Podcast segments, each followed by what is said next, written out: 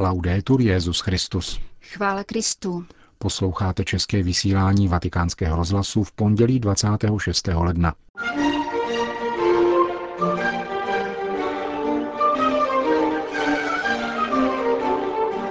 Něco jiného je předávat víru a něco jiného předávat obsahy víry, řekl papež František v dnešní ranní homílii.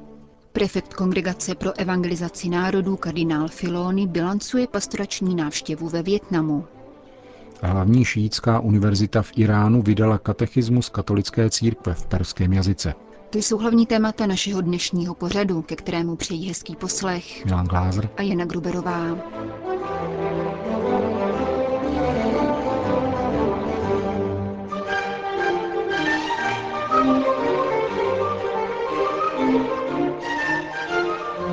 Zprávy vatikánského rozhlasu.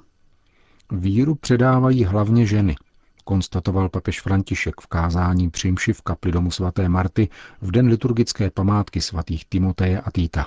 Pavel připomíná Timotejovi, odkud pochází jeho upřímná víra, kterou obdržel od Ducha Svatého přes svoji babičku a matku. Víru předávají matky a babičky, řekl papež a dodal. Jednou věcí je přidat víru a jinou věcí je učit věcem víry. Víra je dar a nelze ji studovat. Studují se věci víry k jejímu lepšímu chápání, ale studiem nikdy k víře nedojdeš. Víra je darem Ducha Svatého, obdarováním, které přesahuje každou přípravu. A tento dar přichází krásným přičiněním maminek a babiček, krásným přičiněním žen v rodině. Může to být pomocnice v domácnosti, může to být teta. Napadá mne, proč jsou to hlavně ženy, kdo předávají víru. Jednoduše proto, že Ježíše nám přinesla žena. Je to cesta, kterou zvolil Ježíš. On chtěl mít matku. Dar víry jde rovněž skrze ženy, jako Ježíš skrze Marii A musíme se dnes zamyslet, zdůraznil dále papež, zda si ženy uvědomují tuto povinnost předávat víru. Pavel vybízí Timoteje, aby střežil víru, tento poklad, a vyhýbal se prázdnému pohanskému tlachání, prázdnému zesvětštělému tlachání. My všichni jsme dostali dar víry. Musíme jej střežit, aby se snad nerozředila a byla stále silná mocí Ducha Svatého, který nám ji daroval. Víra se střeží oživováním tohoto božího daru. Pokud každý den nepečujeme o oživení tohoto božího daru víry, pak slábne, rozředuje se a stane se kulturou. Říká se, ano, ano, já jsem křesťan, ano. Je to jenom kultura. A nebo gnóze, poznání. A říká se, ano, já dobře znám všechny věci víry, znám katechismus. Ale jak žiješ víru? V tom je důležitost každodenního oživování tohoto daru, tohoto obdarování, činit jej živým. Živé víře, pokračoval papež, odporují dvě věci, jak říká svatý Pavel, totiž duch bojácnosti a ostych. Bůh nám nedal ducha bojácnosti. Bojácnost jde proti daru víry. Nenechá ji růst, aby postupovala dál a rostla. A ostych je hřích, když se říká, ano, já věřím, ale skrývám to, aby to nebylo tolik vidět. Trochu tady, trochu tam. A víru, jak říkali naši předkové, spíše šolíchám, protože se stydím žít naplno. To není víra. Ani bojácnost, ani ostych. Ale co tedy? Duch síly, lásky a rozvážnosti. To je víra. Di carità e di prudenza. Questa è la fede. Duch rozvážnosti, vysvětloval dále papež František, je vědění, že nemůžeme dělat všechno, co chceme. Znamená hledat cesty, trasu, způsoby, abychom víru rozvážně nesli dál.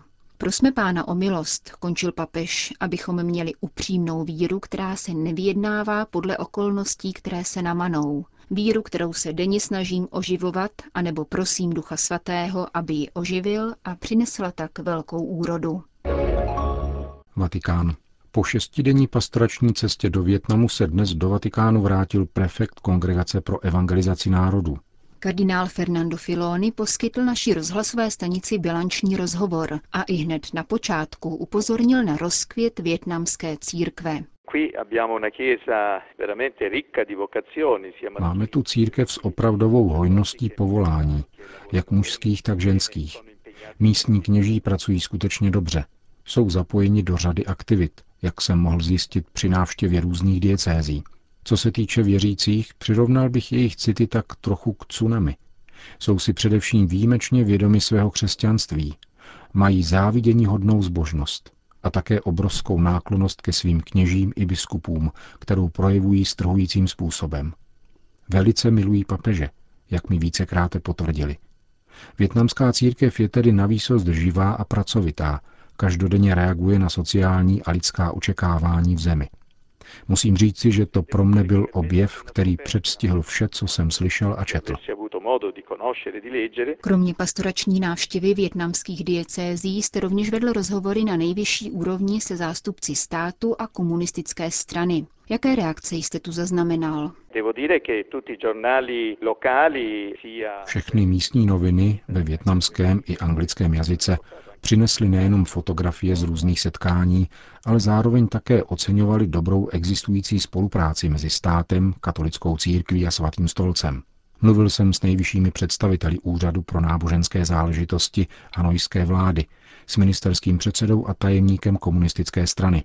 Na všech úrovních mne přijali s velkou pozorností a po setkání vyjádřili svou spokojenost, jak mohli konstatovat nerezidující apoštolský nuncius ve Větnamu, monsignor Girelli, a také předseda tamní biskupské konference spolu s dalšími biskupy, kteří byli na setkáních přítomni.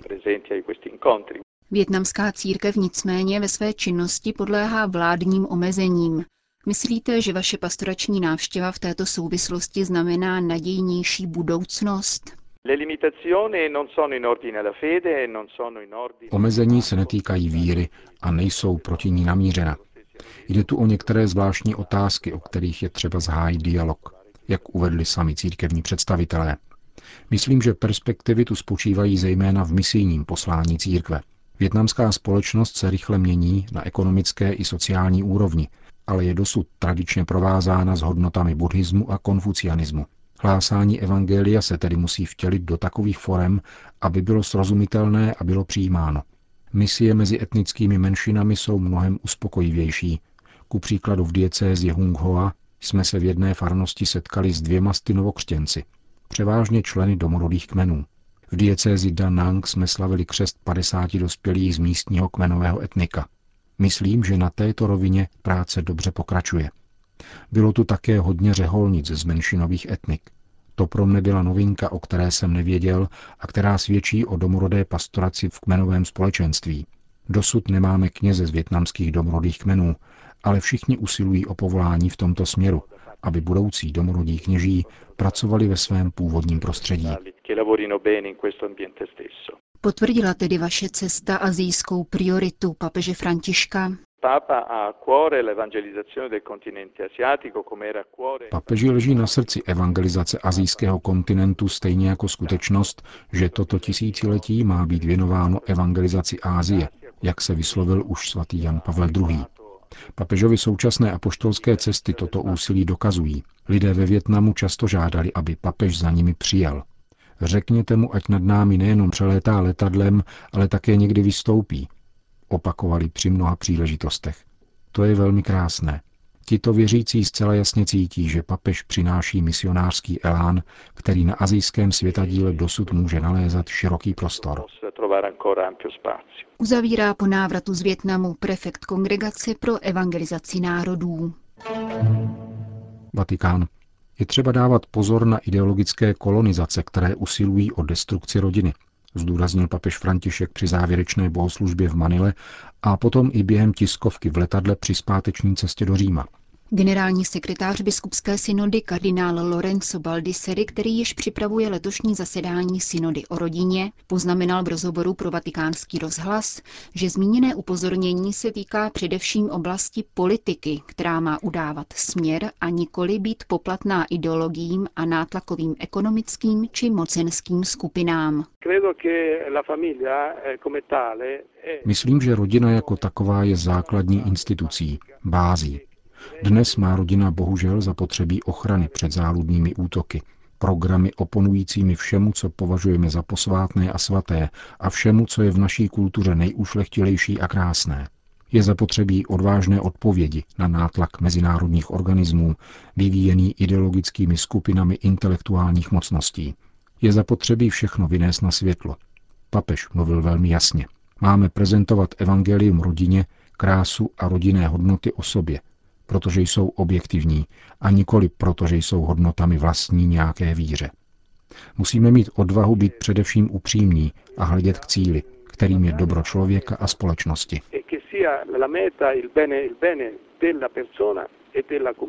Říká kardinál Baldisseri, generální sekretář biskupské synody, v souvislosti s připravovaným zasedáním synody o rodině. Paříž. Francouzským hlavním městem včera prošlo 45 tisíc lidí v celonárodním pochodu pro život. Manifestanti nesli v čele průvodu transparent s nápisem Je suis Vincent Lambert, což je jméno muže ochrnutého po autohavárii, které se stalo symbolem boje proti eutanázii. Jak vysvětlili organizátoři pochodu, v tomto roce budou francouzští zákonodárci projednávat návrh zákona o legalizaci eutanázie, což znamená vážné nebezpečí pro staré, postižené a nemocné lidi. Pařížský pochod pro život podpořil také svatý otec František v poselství zaslaném apoštolskému nunciovi Monsignoru Venturovi. Papež připomíná, že lidský život je vždy posvátný a hodnotný a jako takový zaslouží lásku, péči a obranu. Kromě legitimní manifestace ve prospěch lidského života, Petrův nástupce účastníky pochodu povzbuzuje k neúnavné práci při budování civilizace lásky a kultury života. Obdobně papež František podpořil tweetovým poselstvím Washingtonský pochod pro život, který proběhl 22. ledna pod heslem Každý život je dar. Vatikán, Irán. Šítská univerzita náboženských vyznání v iránském městě Kom vydala katechismus katolické církve v perštině, tedy v jazyce, kterým hovoří kolem jednoho sta milionů muslimů, zejména v Iránu, Afghánistánu, Tadžikistánu a Uzbekistánu. Křesťanů, pro které by perština byla mateřským jazykem, je jen mizivé množství, ale samozřejmě toto vydání katechismu poslouží také jim. Především však poslouží muslimům tohoto jazyka k poznání toho, v co věří katolická církev. Skutečnost, že o překlad požádala Muslimská univerzita, která je nejvyšší autoritou šítského islámu, určitě není zanedbatelná. Proto se také před dvěma týdny konala na Papežské Gregoriánské univerzitě prezentace překladu této bezpečné normy výuky katolické víry za přítomnosti představitelů zmíněné Iránské univerzity, iránského velvyslance při svatém stolci a Papežské rady pro mezináboženský dialog v čele s kardinálem Jean-Louis Toránem. Překlad, který vznikal 12 let, je dílem doslova mravenčí práce překladatelského kolektivu odborníků z katolické i muslimské strany. Jenom hledání ekvivalentu pojmu transsubstanciace, čili přepodstatnění, které označuje proměnění chleba na Kristovo tělo, trvalo celý rok. Dialog je možný, pokud se snažíme druhé pochopit, řekl během prezentace komboniánský misionář otec Ayuso Gishot, ale jedině, pokud se ještě předtím snažíme pochopit sami sebe, mimo schémata a stereotypy, které nás de facto vedou do konfliktu. Hermeneutika je nástrojem, který užívá lidský rozum při mluvení o Bohu nikoli proto, aby Bohem manipulovala nebo falšovala Boha. Nýbrž, aby vynesla na světlo tu nejvnitřnější pravdu, včetně méně zjevných, nesamozřejmých a méně jasných významů. Vůbec přitom nejde o disputaci, hádku či válku. Děkan teologické fakulty Papežské Gregoriánské univerzity otec Dariuš Kovalčik během prezentace perského překladu katechismu katolické církve, konané týden po atentátu na redaktory francouzského satirického týdenníku Charlie Hebdo, zdůraznil, že tato iniciativa jasně dokládá možnost nejen dialogu, ale také spolupráce mezi muslimy i křesťany. My Ummah, my Ummah,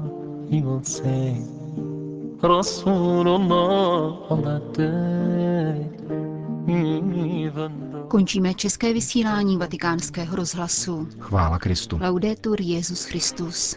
my brothers, my sisters in Islam.